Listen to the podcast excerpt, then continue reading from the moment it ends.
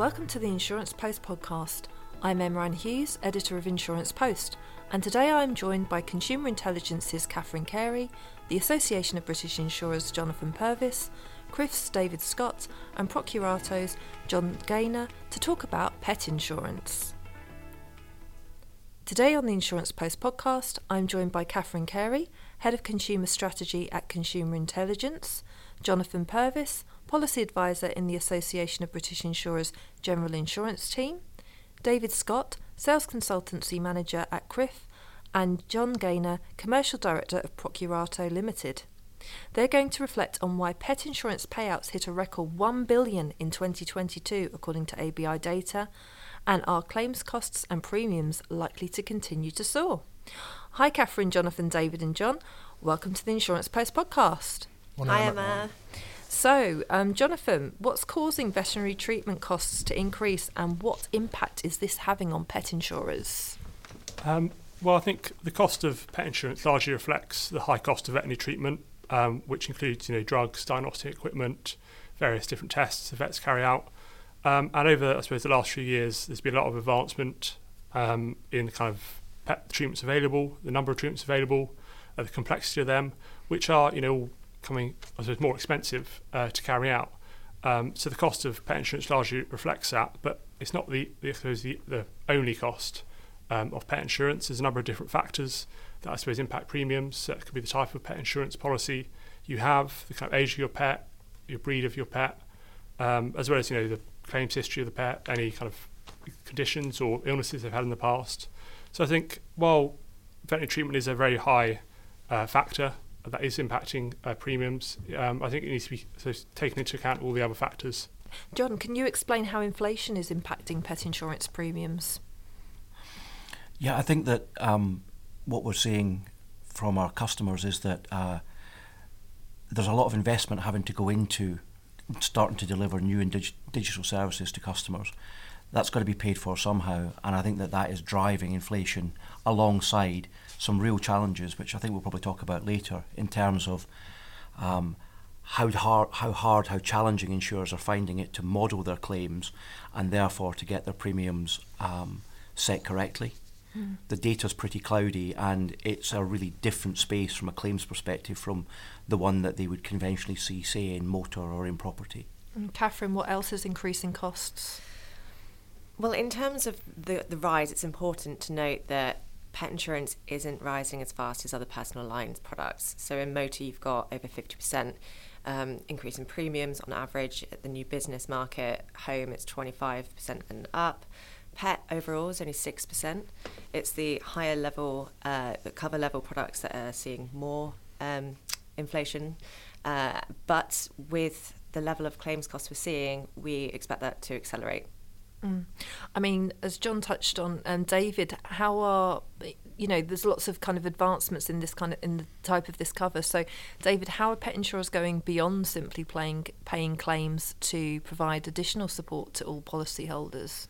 I think what we're seeing from our clients is that it's moving more and more away from the, the traditional model of insurance, where you take a policy out with a with a policyholder and then you literally don't talk to them until it's either a claim or the renewal.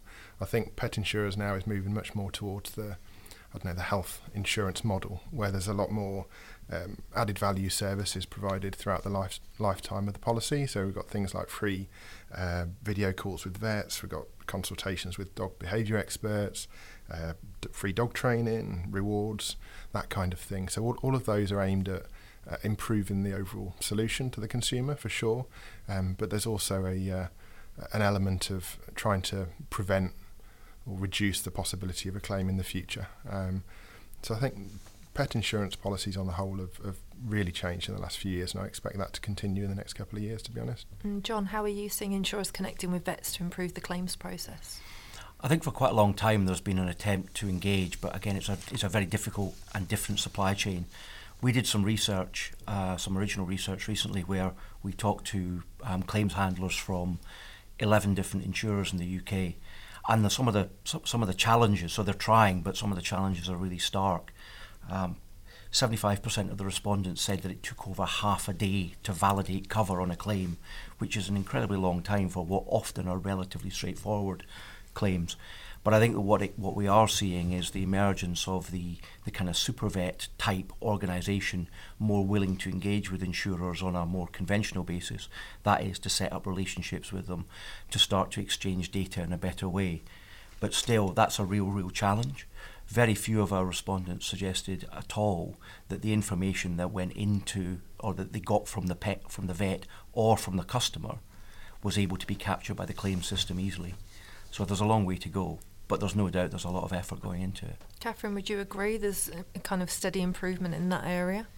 Well, the uh, CMA investigations Indeed. came out last week, which is a very timely um, thing, especially for this conversation. Um, I think the relationship between insurers and vets could potentially change as a result of this investigation. We know that um, in terms of market share, there is one big leader in pet insurance, and dependent on the outcome of the investigation, it could be an opportunity for other brands to move into this space, create better relationships with vets, um, and potentially win more business in a space. And Jonathan, would you agree that what, what will be the impact of the um, CMAs looking into veterinary costs? Um, I mean, it's, it's only, as we've mentioned, it was only announced last week. Was, I think the timeline is early 2024 for when they'll release their findings. So I mean, I don't suppose have a crystal ball on what they'll you know they'll find. Um, but as I said, it's still early stages, and we've kind of are taking soundings from our members and kind of what their views are. Um, and I suppose going back to the, the previous question about how vets are kind of or vets and insurers are collaborating or connecting, um, we have seen you know some insurers partnering with specific uh, vet practices to kind of kind of similar to motor insurance or home insurance where you have approved repairers to kind of give them more control over the costs and make sure the quality of treatment uh, that the pets are receiving is to a good standard. Um, and even we've seen some insurers um, kind of set up their own in-house vets. So when there is, there is a claim, the, in, the insured will contact the, the insured directly and they'll signpost them to a vet where you know they can be guaranteed of the different quality and uh, I suppose as well controlling over costs. Mm, as you touched on there, John, lots of opportunities and lessons to learn from other personal lines and businesses um, and to bring into the pet insurance space. Um, to conclude, David, what do you see as the further challenges and opportunities that the pet insurance market faces in the next 12 months? Well, I think you've mentioned one of the opportunities, which is to learn lessons from other sectors, you know, motor and household and personal injury. And, and John mentioned data as, as one important factor potentially, and, and data in the pet insurance sector is difficult to come by for various reasons. Um, we're certainly trying to work with all of the pet insurers to improve that and to take the lessons from motor predominantly, but household as well, to to see how we can we can aid them, um, and that's aid the insurers and also the policyholders. I mean, there's still loads of opportunities. There's no doubt that it's a growing sector. Um, you know, there's, still a really low percentage of animals that are actually insured. I think various figures suggest it's 10 to 15%, something like that. So there is opportunity for these insurers to um, to grow. Um, and there's uh, improvements and opportunities with, with technology as well, both you know connecting with vets, connecting with policyholders, and also wearable tech has been something that's been talked about within this sector for a few years. Um, I don't think anyone's ever yet at least really got to grips with it but I think that could be a potential opportunity in the in the coming years you've made me think of a dog wearing an, um, uh, an Apple Watch now that's, the only that's the image that's conjured that's up in my mind it is, is yeah, it? yeah. Fact, maybe I, not Apple I struggle to get my children to wear a watch let alone the dog um, Catherine what do you see as the further challenges and opportunities in this space in the next 12 months there's one huge challenge on the horizon, and that is the consumer duty. Mm. The FCA is going to come knocking, not might, will come knocking on the pet insurance market's door for many different reasons. Uh, the pet insurance market is unique in the fact that customers generally don't shop around, they don't switch products. When they get a pet, they are recommended very few insurance um, brands to go with, and once they've gone with their insurer, they are stuck. Doesn't matter how much they're paying, whether they've got the right cover you can't go and switch your policy two years later because you're only going to end up paying more. Um, you've also got four types of policies on the market, one of which is actually probably the only one that meets consumer needs and delivers good outcomes. Why are there three types of products in the market that could leave customers at financial detriment? So there's lots of questions to answer, and I think the FCA is probably only just learning about what problems exist. John, would you agree? I would. Um, and uh, I think that Catherine's absolutely right when she says that uh, people, not just the FCA, but also insurers, are learning about this. I see the consumer duty as um, as one of the biggest levers. And to join the two comments already made, getting the data to understand whether you're delivering good customer outcomes for your clients, and then considering that in so many cases, and this is, you know, I've seen it myself, that you end up with a bill that you didn't expect for, for treatment that already happened before the insurer authorised it because of the way the, the claim cycle works can only lead to a spate, I say, fear of poor outcome claims. And that's that, that those are both the opportunities. Fix it by getting good data, and the challenges.